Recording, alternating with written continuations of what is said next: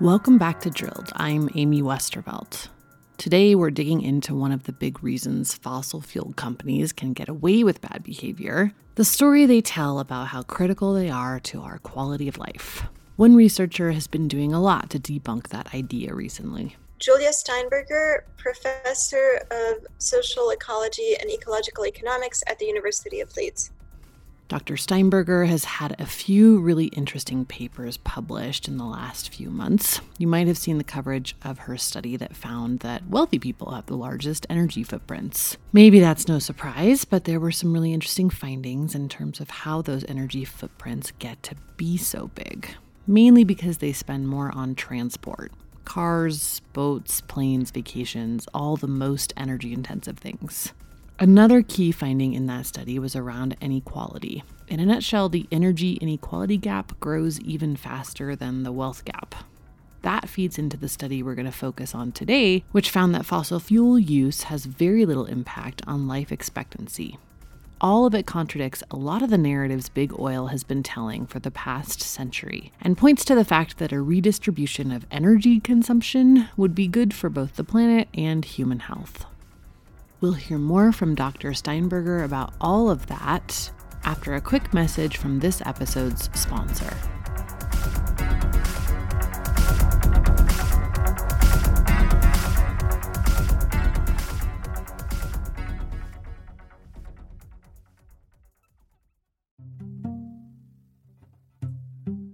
Hi, it's Amy here, and I'm excited to tell you about a new podcast from APM Studios and Western Sounds called Ripple. Such a good idea, this show. In the aftermath of major disasters, there is always a swarm of media attention. The public is captivated by breaking news, there's coverage and controversy, and then the cameras and the public just move on. But the stories are not finished. Ripple is a new series investigating the stories we were told were over. In season one, the reporting team traveled hundreds of miles across the Gulf Coast to learn the ongoing effects of the 2010 Deepwater Horizon oil spill, which are still impacting many coastal residents more than a decade later.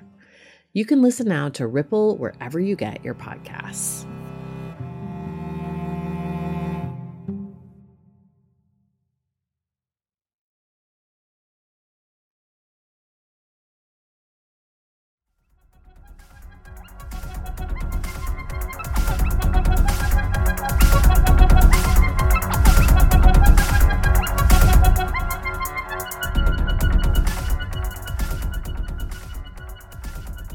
If there's an economic growth period, they're like, we need more cars, more automotive capacity, more roads because we're preparing for growth. You need us to be ready for what's coming.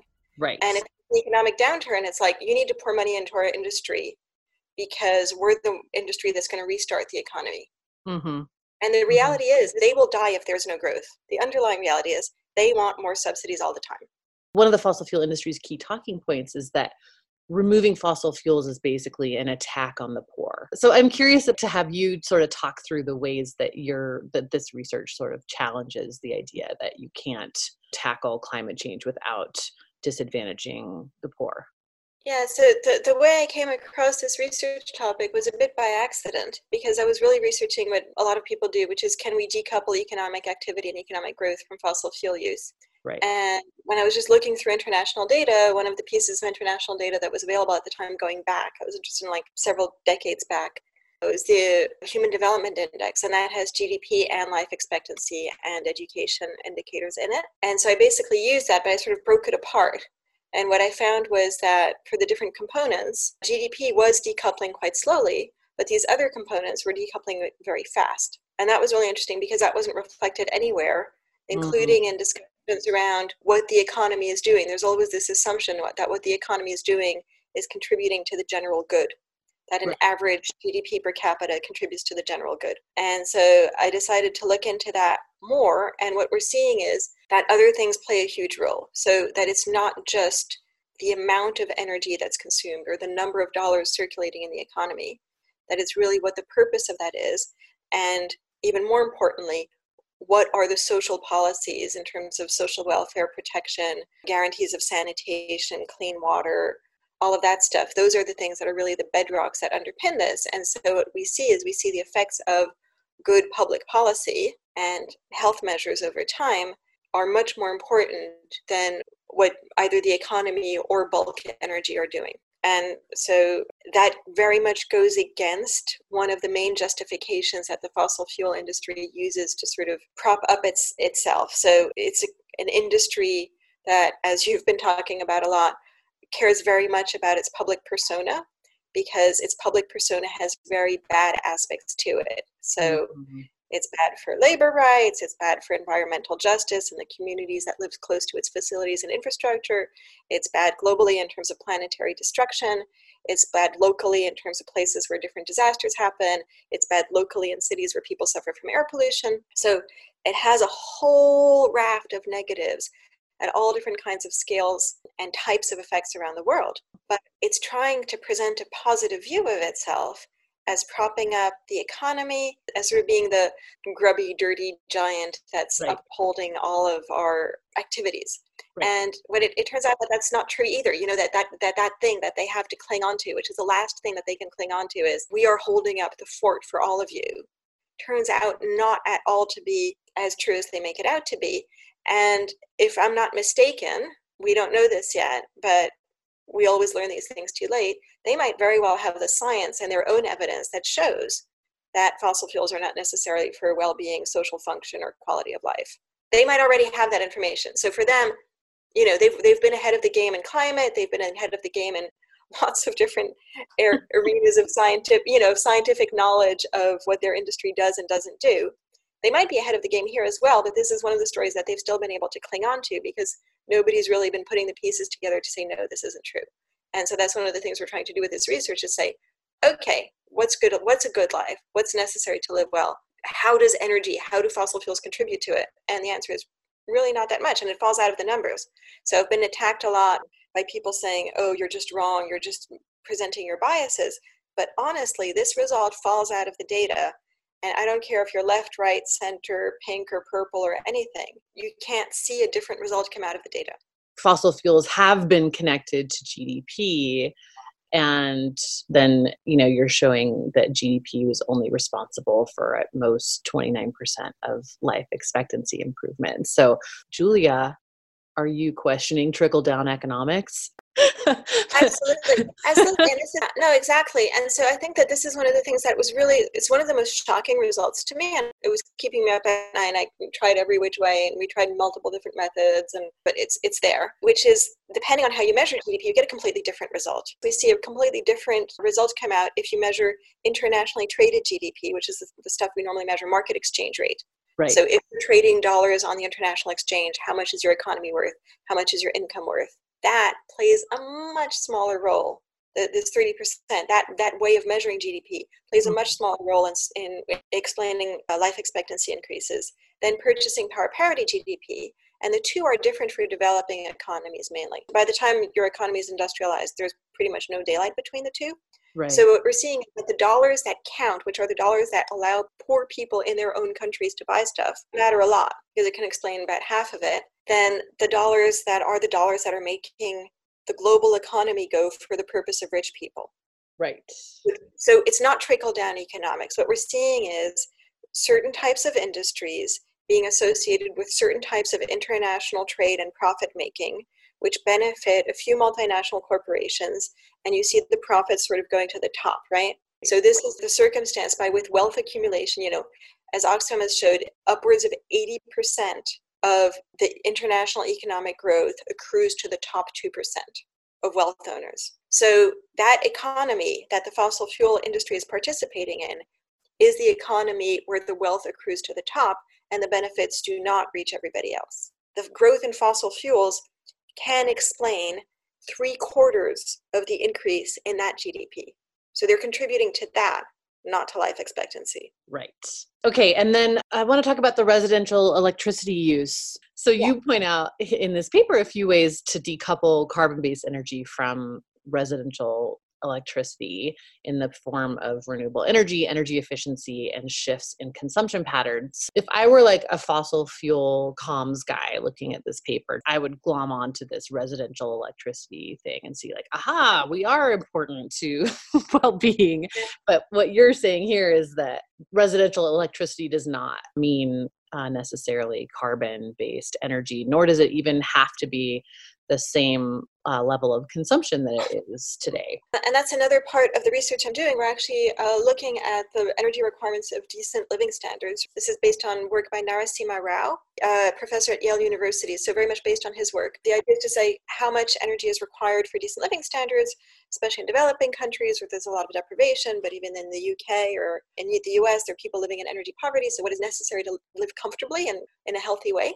And then try to understand what the technologies and infrastructures that would allow that to happen at a low energy use level would be. Because the point here is that we distinguish in our analysis between the energy you pay for, like at the energy meter, and the energy services you get for it. So the energy services would be, for instance, a comfortable environment in terms of not too hot, not too cold, thermal comfort, right? That, that's an energy service, but you can achieve thermal comfort by just having a building that's well designed so you can get a long way without using any energy whatsoever if you use the right kind of surroundings and infrastructure and technologies. And so that's one of the things that we're looking at. So right now we have a global model where we do that. This is not published yet, but the point is you can achieve decent living energy at a fraction of the energy use currently being uh, used, especially in countries in, like the US, but also globally. Mm-hmm. So then it becomes a question of what is the right technology to use? And the point here is these are not fossil fuel technologies at all. Right. These are technologies like LED lights or housing insulation or making sure that people's south facing windows have plenty of shade or that the shade can be removed if it's winter and they need more, more heat in their house. So these are absolutely not fossil fuel technologies. They don't have to be made with fossil fuel materials like plastic either and they can really enable people to live very high quality, very healthy lives with no fossil fuel use whatsoever. The other thing we really challenge in my research and the research that other colleagues are doing is this idea that we need to be comparing renewable energy at the primary energy level. So I don't know if you're familiar with energy accounting. Uh, mm-hmm. You probably are, but the fossil fuel companies have really insisted on being compared at the level where they look good primary energy which is the energy extracted from the environment right. now it's been 80% mm. practically since I've been alive. Huge, yeah. huge fraction of the primary energy we use globally, which is growing all the time, is, is 80% fossil fuels. But the problem with that, that basically anybody in energy studies knows, is that that's a crap level way of looking at energy use for social benefit or for economic benefit, even because of two reasons. One is fossil fuels are massively, massively inefficient. Almost every single use of fossil fuels in the economy has this huge loss between extraction and actual final energy delivered, like electricity. So fossil mm-hmm. fuels typically have two thirds losses before they can be transformed into something we actually want, like electricity. Wow. And yeah. So of course the, the fossil fuel companies want to be compared at that level mm-hmm. as opposed to the level uh, of the stuff we actually use, which is, you know, uh, electricity or um, petrol use in cars or diesel use in cars, massively, massively inefficient technology. Again, it's around a third of the energy burned up that makes it into motive power for the car. So we're talking about very, very inefficient ways to tr- translate energy from what they take out of the ground into what we actually use. Right. And Interestingly, renewable technologies and electricity based technologies do not have these inefficiencies at all. Mm-hmm. So, a, a lot of renewable based technologies just deliver immediately electricity. Now, on that basis, they're going to look bad from a primary energy perspective because they're not bulked up by this two thirds waste factor. But on a final energy basis, they look great because they're just delivering electricity directly, or hmm. they're delivering heat directly, or mm-hmm. they're delivering motive powers to cars directly through electrification through electricity batteries. So, one of the things we're doing here is we're really trying to start doing this research where we say, actually, we're not going to play on your field anymore. We're going to play on the field of what actually matters to people. Electricity and electricity in houses matters to people. You're not going to get twice the benefit if you use twice as much electricity in your house.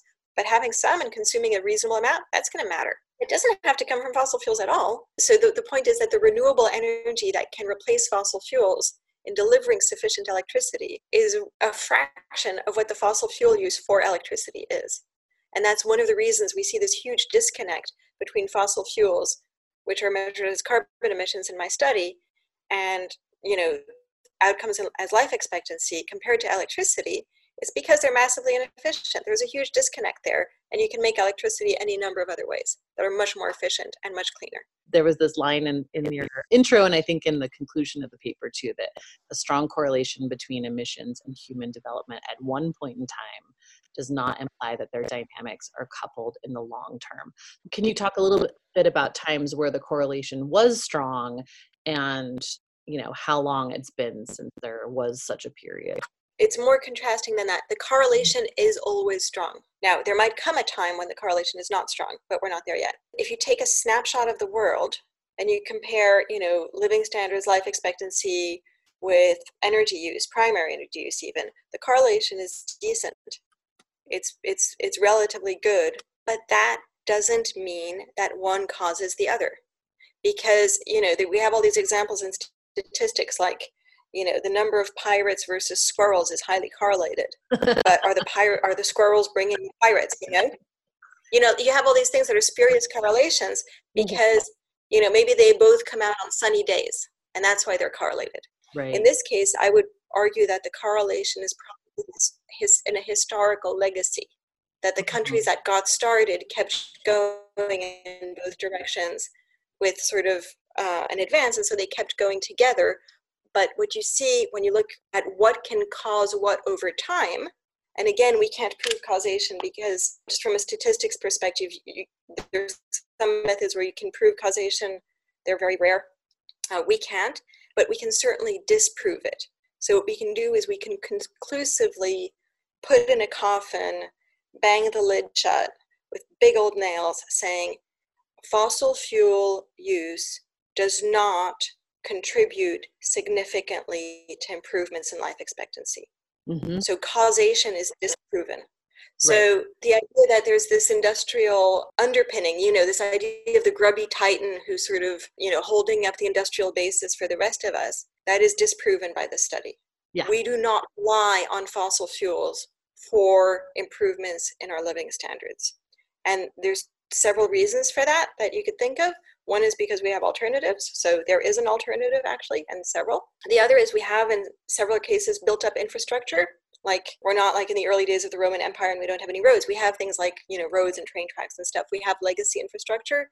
Right. So that's one reason. And the third reason is because technology is improving on the demand side. So on the demand side, we can now get a lot more for a lot less, which again means that the industrial reliance we have is more on high technology, it's more on information technology or things like that that allows us to manage things more efficiently and on things like LED lighting, you know, other stuff than it is on these particular fuels. So these particular fuels, you just can't really see the effect anymore.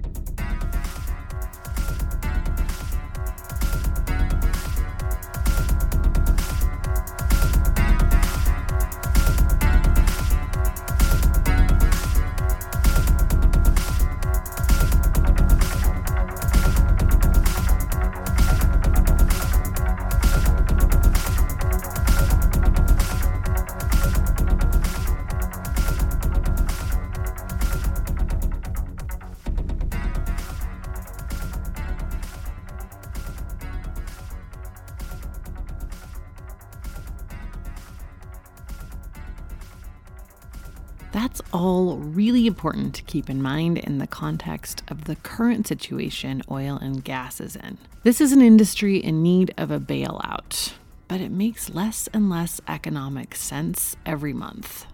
It's had a lot less positive impact on the public than it pretends to have had, and it's setting us on a collision course with extinction. In an upcoming episode, we'll talk about how the industry has inflated its jobs numbers for years, so that popular narrative also turns out to be a lie. And the oil industry will eventually leave the public with the mess of thousands of abandoned wells and drill sites. It's the public that needs bailing out, really, not the oil industry.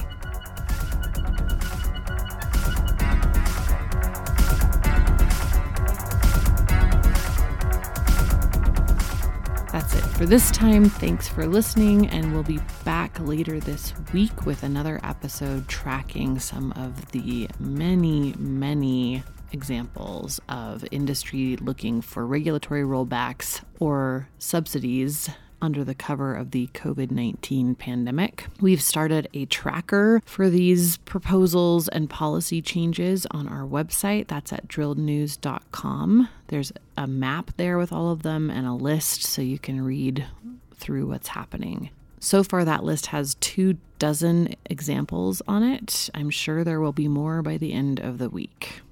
If you'd like to support that work, our Patreon is patreon.com slash drilled. You can also sign up for our newsletter at drillednews.substack.com. We put out a weekly roundup of climate accountability news, and we will soon be launching a paid newsletter with extra reporting in it. Both of those options will also get you ad free episodes of the podcast and preview episodes. We are actually working on two upcoming narrative investigative seasons, which we've figured out a way to do even if the quarantine continues for several months. So we'll be getting those to you over the next few months as well. And again, subscribers and Patreon members will get a first peek at those seasons. So if that's something that you can do right now, we appreciate it. Our latest Patreon members are Stephanie Cass, Battley Faber, Roman Sanikov, Daniel Stubbs, Heather Coleman, Mari Miller, Kara Leopold, Matthew Erickson, Zane Selvins, Christopher Round, and Marcy Beck. Thank you guys for your support. It really means a lot. It's literally enabling us to do the reporting that we're doing. So, very much appreciated. Okay, that's it, and we'll see you next time.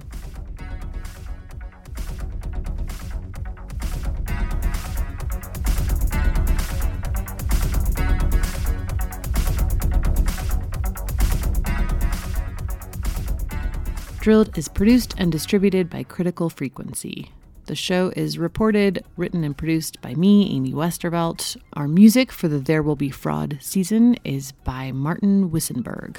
Our editorial advisor is Rekha Murthy. You can find Drilled wherever you get your podcasts, and please remember to leave us a rating or review. It does help us find new listeners. There will be two new episodes of the Heated miniseries podcast this week, too, so look for those on Wednesday and Friday in your feed. You can follow us on Twitter at We Are Drilled and find more reporting on our website at drillednews.com.